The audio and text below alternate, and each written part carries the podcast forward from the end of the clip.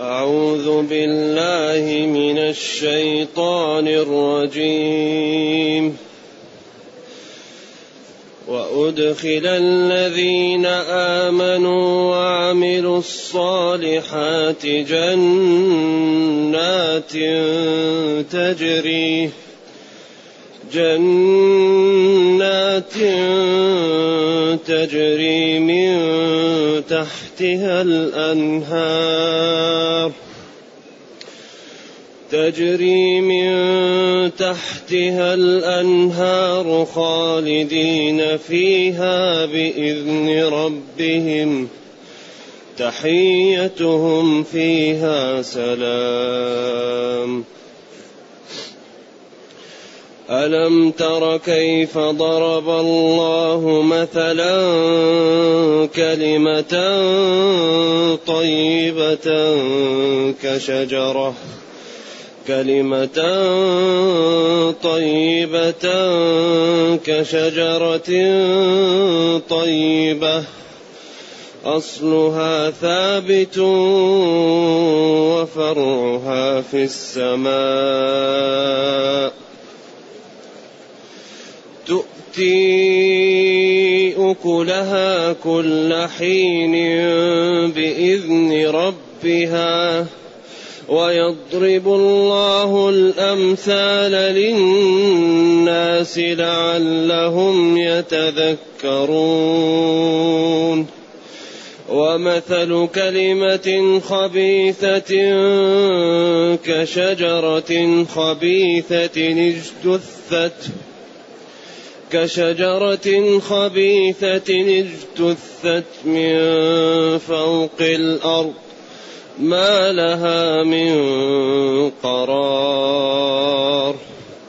يثبت الله الذين آمنوا بالقول الثابت في الحياة الدنيا وفي الآخرة. ويضل الله الظالمين ويضل الله الظالمين ويفعل الله ما يشاء.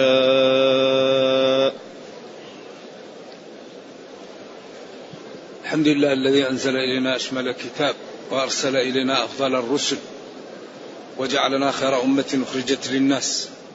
فله الحمد وله الشكر على هذه النعم العظيمة والآلاء الجسيمة. والصلاة والسلام على خير خلق الله وعلى آله وأصحابه ومن اهتدى بهداه.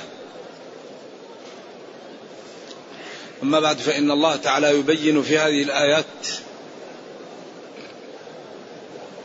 مصير المتقين وصفاتهم ومصير الكافرين وصفاتهم.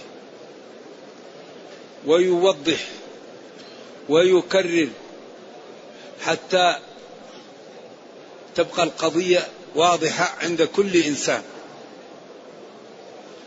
فقال أخبر الله عن الشيطان أنه يقول في النار على منبر حين يأتيه الذين ضل لهم حينما يرأوا نبينا يشفع للعالم في, في الموقف ويخفف على الناس ويخرج ناس من النار.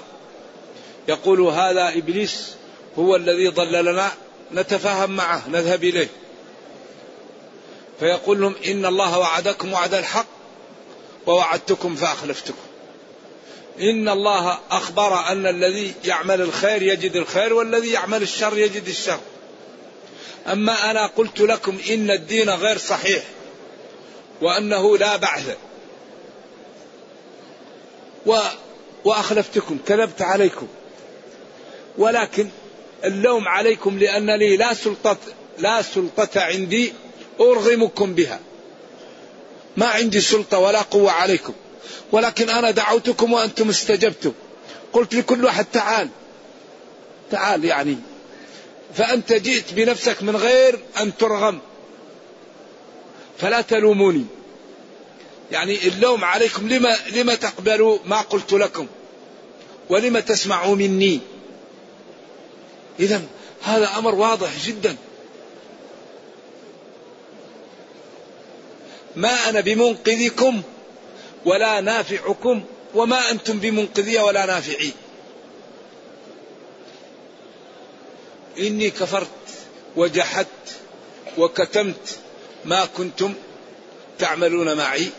ثم قال إن الظالمين لهم عذاب أليم. جملة تأكيدية مذيلة للسابق. طيب. هؤلاء الذين تبعوا الشيطان وضلوا. طيب الذين تبعوا الرحمن والرسل ما مآلهم؟ لذلك كل القرآن دائما مثل الحلقات. كل جملة وراء جملة آخذ بحجزها. لذلك هذا القرآن معجز وموضع في قوالب آية. من أول القرآن إلى آخره. الحمد لمن؟ لله. ما صفاته؟ رب العالمين. الرحمن الرحيم. ما الذي ينبغي أن نعمل معه؟ إياه نعبد. لماذا؟ ليهدنا إلى الصراط. أي صراط صراط المستقيم الذي تبعه الصالحون وابتعد عنه الضالون إيش والمغضوب عليهم. ثم قال ألف لام ميم. ذلك الكتاب. الصراط المستقيم الشريعة ذلك الكتاب. لا ترتابوا فيه. لماذا؟ لأنه هدى. لمن؟ للمتقين. وبعدين بين بين الحالهم لا معهم من؟ الكافرون. معهم ناس لا المنافقون. وهكذا. كل جملة وراء جملة. ويكرر ويوضح ويعيد. طيب أين الشريحة الأخرى؟ لأن الدنيا حزبان. كل أهل الأرض صنفان. فريق في الجنة وفريق في السعير. بين أن هؤلاء أصحاب الشيطان يقول لهم هذا. طيب قال وأدخل الذين آمنوا وعملوا الصالحات جنات تجري من تحتها الأنهار. وأدخل. هنا حذف الفعل أدخل. لأن المهم هنا دخولهم. الكلام ينصب على الدخول لأنه هو أهم شيء. لذلك حذف الفاعل. أن أهم شيء الواحد يدخل الجنة. الذين آمنوا. آمنوا 11 جملة. عملوا الصالحات الفعالات الصالحات يدخل فيها جميع أعمال الخير. لذلك هذا القوالب الموضوع في هذا الدين عجيبة. أدخل الذين آمنوا وجاء بالتعبير بالموصول ليعطي للمعبر فسحة لأن الموصول لا بد له من صلة. الذين آمنوا هذا وصف جميل. أدخلوا ما لا. بعدين قال وعملوا الصالحات. تلاحظوا أن القرآن دائما إذا ذكر الإيمان يذكر معه الأعمال الصالحة. لأن الإيمان في القلب. فالذي يبرهن على الإيمان ما هو؟ الأعمال. فذلك والعصر إن الإنسان لفي خسر إيش؟ إلا الذين آمنوا وعملوا الصالحات. وقال ثم رددناه أسفل سافلين إلا الذين آمنوا وعملوا الصالحات. وقال هنا وأدخل الذين آمنوا وعملوا الصالحات. آمنوا بالله وملائكته وكتبه ورسله واليوم الآخر وبالقدر خيره وشره. وآمنوا أنه لا إله إلا الله وأن محمد رسول الله وبإقام الصلاة وإيتاء الزكاة وصوم رمضان وبحج البيت. وعملوا الفعالات الصالحات من غض البصر وكف الأذى وإكرام الضعيف ومساعدة الأرملة واليتيم وعدم أكل أعراض الناس وعدم التعامل بالربا والنجش والغرر والجهالة وعدم أكل الميتة. عملوا الصالحات.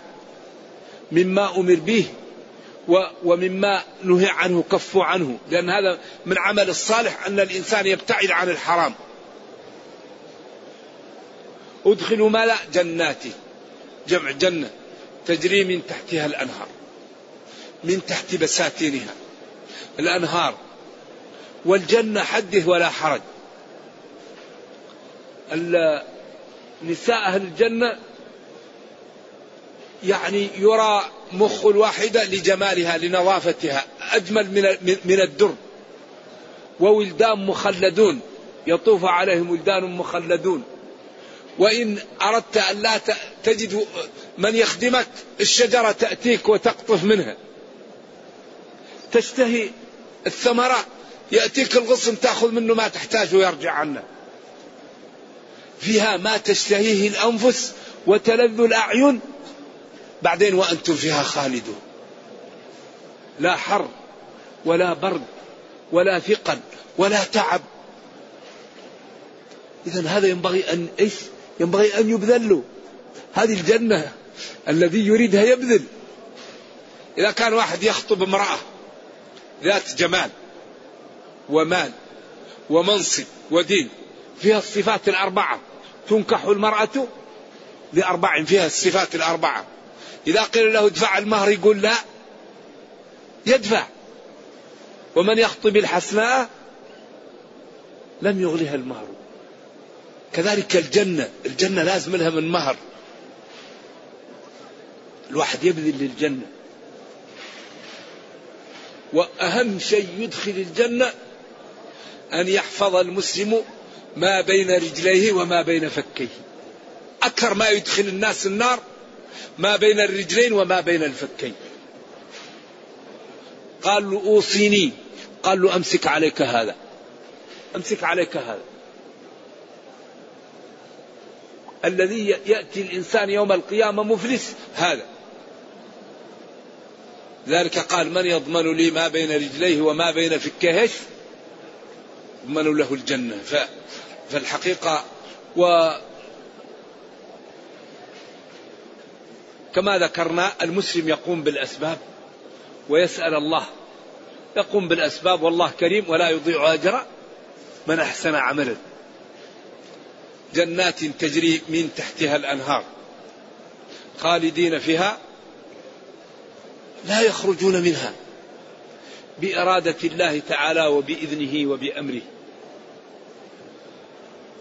ذلك حاصل بإرادة الله وبقدره تحيتهم أي تحية أهل الجنة فيها في الجنة.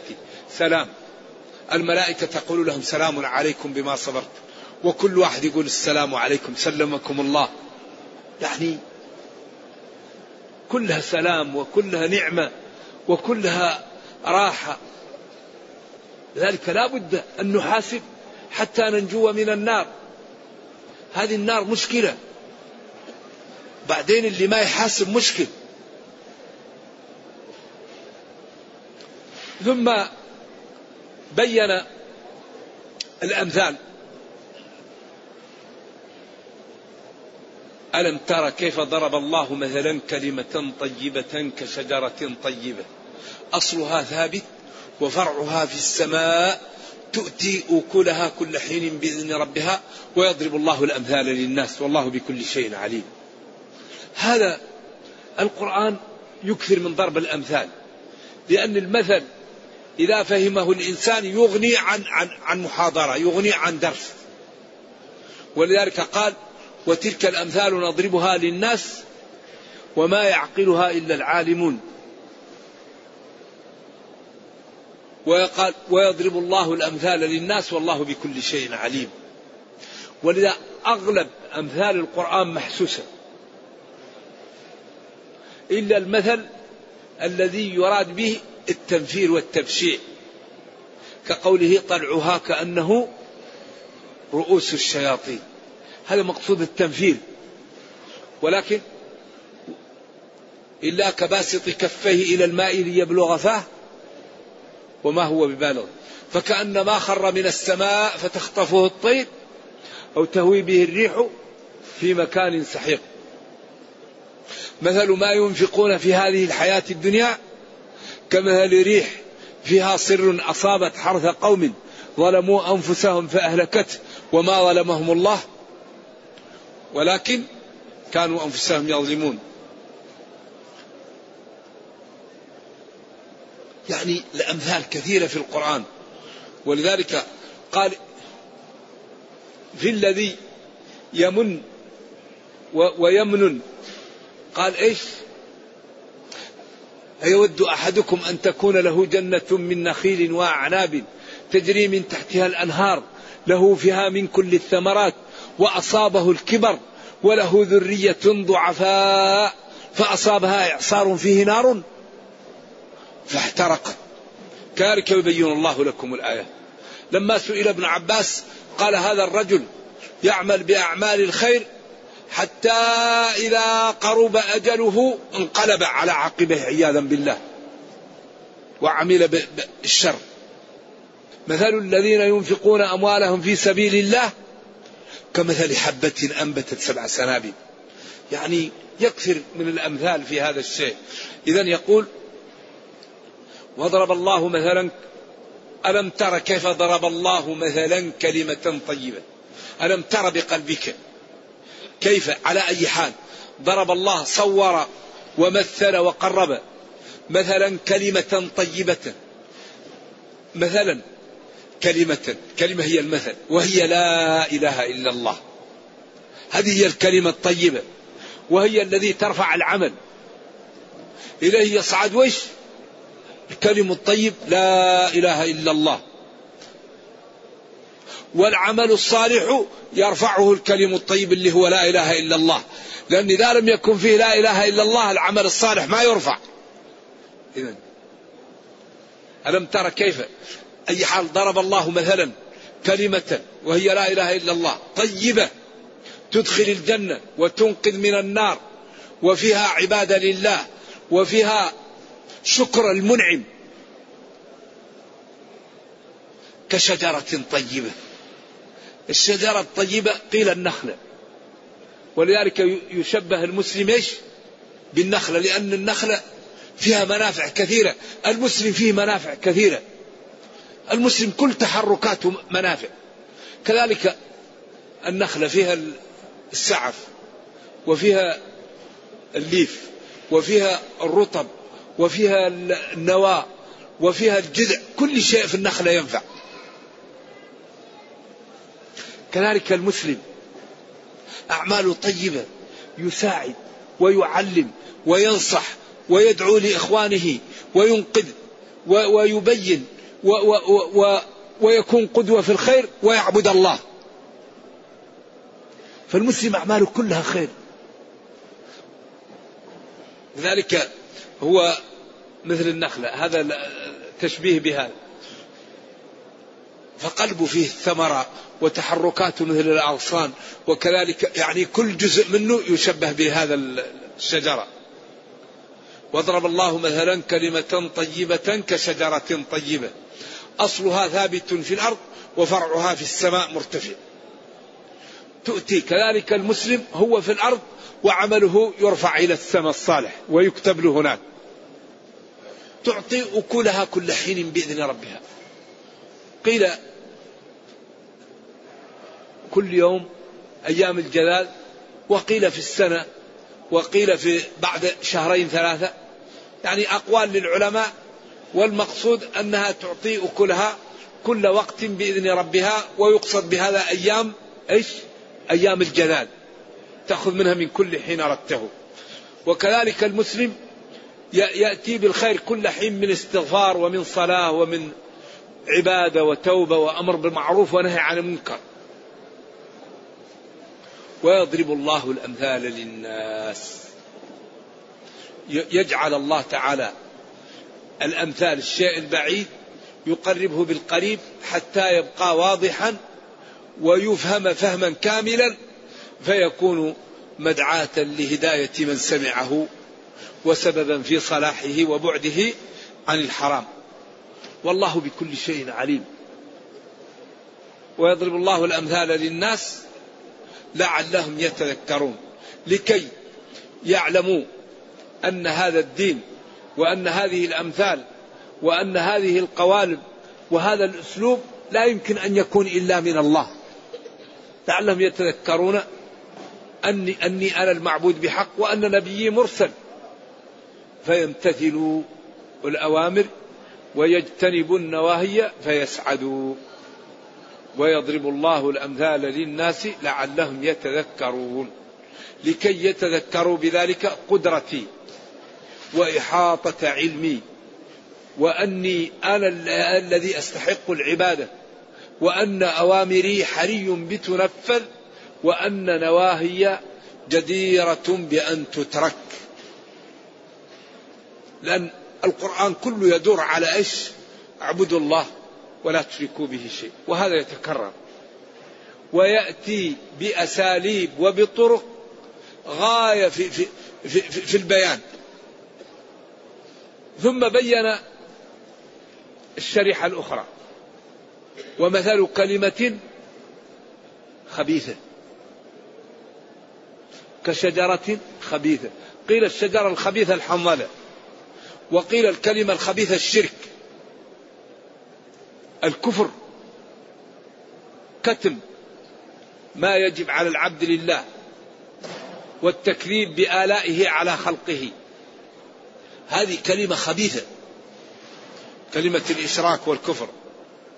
هي كشجرة خبيثة قطعت من فوق الأرض ما لها من قرار. هذا بيان للإسلام وبيان للكفر فالإسلام يأتي بالسعادة وبالطمأنينة وبالغنى وبالعافية ويأتي بالجنة والكفر يأتي بالشقاء وبالأمراض وبكل المشاكل وآخره جهنم. فلذلك هذا القرآن وهذه الشريعة كلها دورانها على يا ناس البدار. يا ناس البدار يا ناس النجاة النجاة النجاة. كل القرآن يدور على هذا. فريق في الجنة وفريق في السعير يوم تبيض وجوه وتسود وجوه. للذين أحسنوا الحسنى والزيادة والذين كسبوا السيئات جزاء سيئة.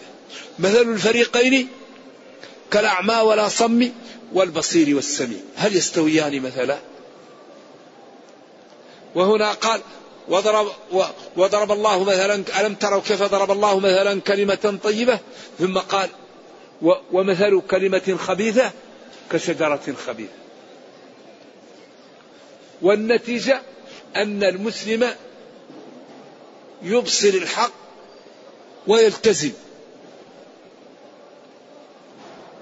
الكلمة الخبيثة أعوذ بالله.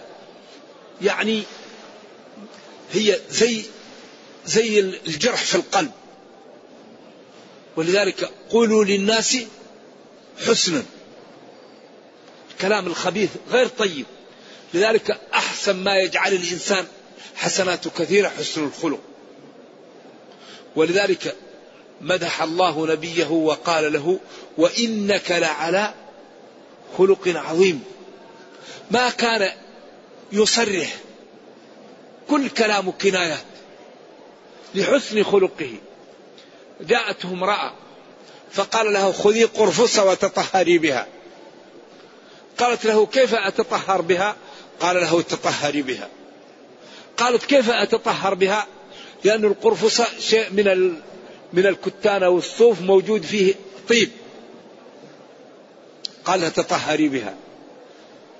لأدبه. حتى أخذت إحدى أمهات المؤمنين عائشة أو غيرها من من أمهات المؤمنين وقالت لها تتبعي بها أثر الدم. ففهمت. ولذلك ديننا دين عجيب. لا يصرح. وقد أفضى بعضكم إلى بعض. أو لامستم النساء. دائما دين الإسلام دين يأتي بالعبارات الرائعة. دين عجيب. ولذلك قال ومثل كلمة خبيثة كشجرة خبيثة. الكلام الخبيث يغضب النفوس وينفر منك ويضيع حسناتك ويجعلك لا أصدقاء لك وتكون كل على الناس. أن الإنسان الخبيث كل ما رآه واحد يحاول يجعل بينه وبينه سارية لينفلت عليه. لا يحب أن يراه. بخلاف الطيب فإنك تتعرض لتراه ولتسلم عليه وتحبه. ذلك قال ربنا وإنك لعلى خلق عظيم. يقول ابن الجزي أكرم الناس أشجع الناس أعلم الناس أحلم الناس أفهم الناس أجمل الناس أسخى الناس أصبر الناس. صلوات الله وسلامه عليه. ذكر له سبعة وعشرين صفة عند قوله تعالى وإنك لعلى خلق عظيم.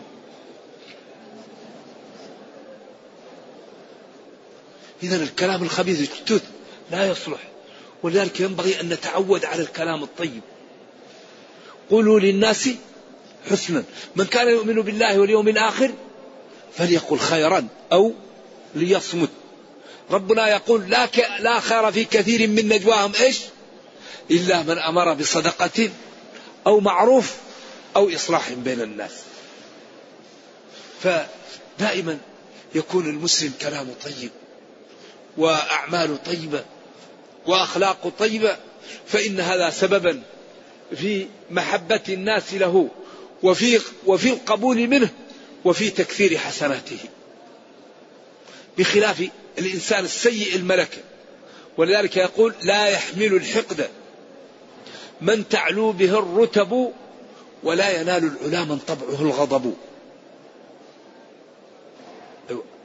أصحاب الشرف والفضل لا بد أن يتغاضوا عن الناس. ما الذي يمايز الناس؟ إلا البذل والصبر والاستقامة. الناس من آدم وآدم من تراب. الناس من جهة التمثيل أكفاء. أبوهم آدم والأم حواء. فإن يكن في أصلهم شرف يفاخرون به فالطين والماء. ولكن الذي يميز الناس الحلم. البذل التغاضي الذهاب في سعي في مصالح المسلمين. مريض لازم يعالج. أرملة لازم ينفق عليها يتيم لازم يرعى. إخوان متقاطعين لازم يصلح بينهم. شاب ذكي ما درس لازم نحصل له منحة ونحصل له دراسة. إنسان عاطل لازم نحصل له عمل. لذلك لولا المشقة إيش؟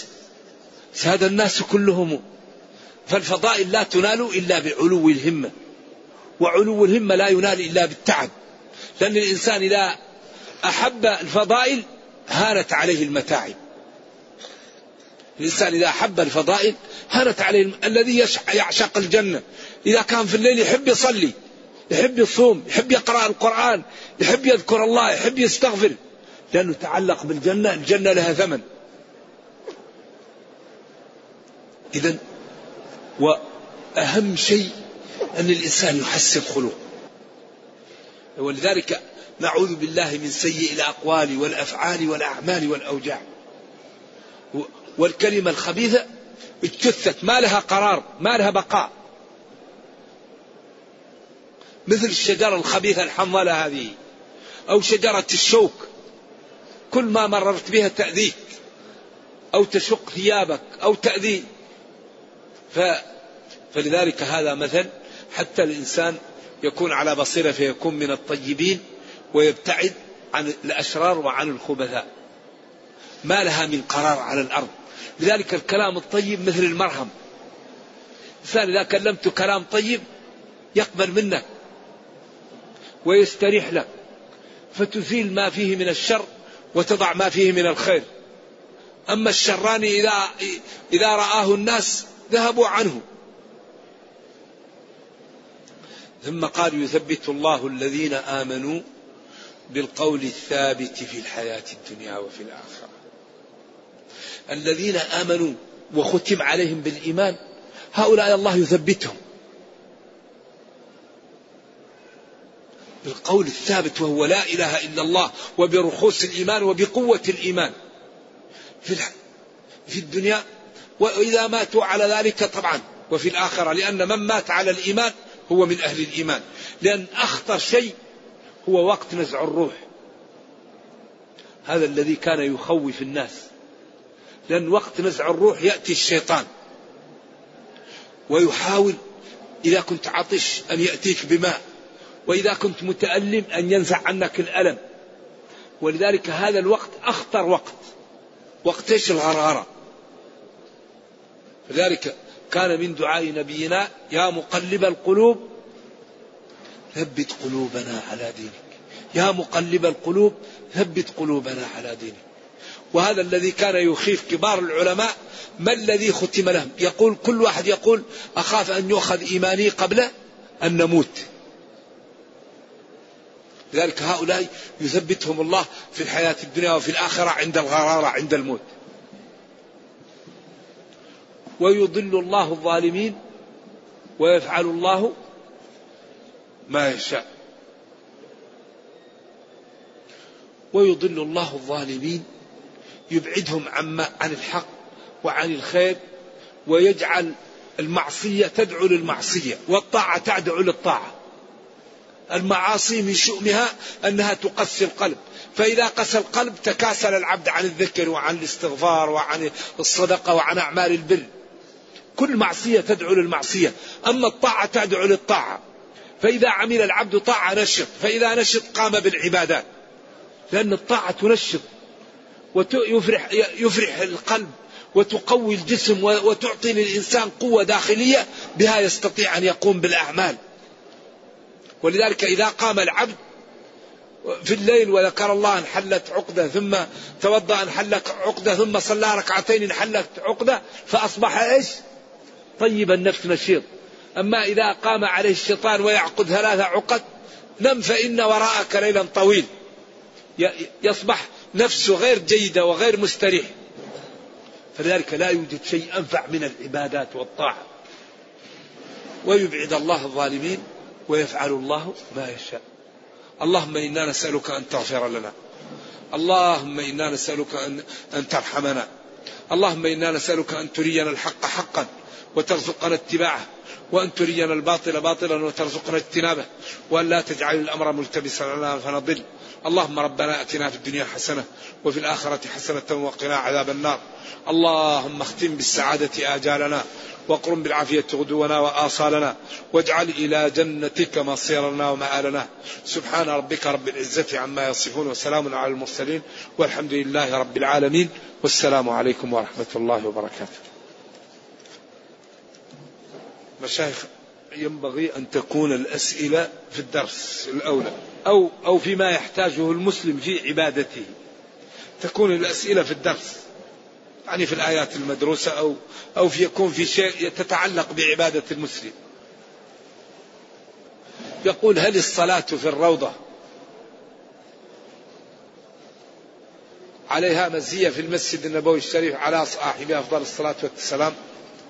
هل يقال للميت في الدعاء زوجا خيرا من زوجه ودارا خيرا من داره؟ نعم يقال. لا يضر. نعم. الروضة ورد فيها حديث ما بين بيتي ومنبري روضة من رياض الجنة. والحديث صحيح. ولكن ما المقصود بهذا اختلف العلماء. ولكن هذا هذا الأسلوب يدل في الجملة على أن هذا المكان فيه فضل. ولكن اتفقوا على أن الصلاة في الصف الأول أفضل من الروضة. هذا محل اتفاق. لأن قال الصف الأول أفضل. ما قال إلا إذا كان العبد يصلي في الروضة. ما استثنى. فهو عمم أن الصف الأول أفضل. ولكن قراءة القرآن في الروضة أو صلاة ركعتين أو الدعاء فيها إن شاء الله فيه خير وفيه فضل. لكن ما هذا الفضل؟ الله أعلم. لكن كأن ما بين بيتي ومنبري قيل لأنه العبادة فيه تؤول إلى إيش؟ إلى إلى إلى الجنة. وقيل لأن فوق الجنة أقوال للعلماء لكن هذا الأسلوب في الجملة يدل على فضل هذا المكان. نعم. يقول ما حكم الدعاء لأهل اليابان في خلال هذه الزلازل والطوفان؟ على كل حال الدعاء للكافر يمكن تدعو للكافر إن الله يهديه. تقول اللهم اهديهم. أيوه. اللهم اهدي الكفار. وبعدين إن الله جعل في كل كبد رطبش أجر. يعني مثلا تجد إنسان يعني كافر يبقى عطش يمكن تعطيه ماء. آه ويمكن هؤلاء يساعدون لتأليف قلوبهم للإسلام أو لمصلحة لكن الدعاء للكافر هكذا من غير الهداية؟ يعني ما ما أعرف هذا ما أعرف. ولذلك التعامل مع الكافر ينبغي أن يكون إيش؟ بنصوص لأنه الكافر في قلبه الكفر مشكل. بعدين التعامل مع الكفار لا بد أن يكون بإيش؟ بحذر. الحمد لله أن الولاء والبراء بالقلب. هذا من لطف الله علينا. لكن الكافر مشكل. الذي في قلبه الكفر التعامل معه يجب أن يكون إيش؟ حذر. لكن لا نظلمه. لا نظلم الكافر. والمستأمن. إذا جاءنا لا نأخذ ماله ولا نظلمه نتعامل معه بطيب ونحاول الكفار أن ندعوهم إلى الدين بأخلاقنا وعدم ظلمهم. لا ولذلك قالوا إذا كان الذم جارك إذا أردت أن تعزيه تقول له كثركم الله عشان يدفعوا الجزية. أيوة تأتي بكلام يكون أيوة فيتعامل بلباقة. والكافر الله قال إنما المشركون إيش؟ هذا كلام من؟ كلام الله. لذلك الله يقول إنما المشركون نجس فلا يقربوا المسجد الحرام. بعد عامهم هذا.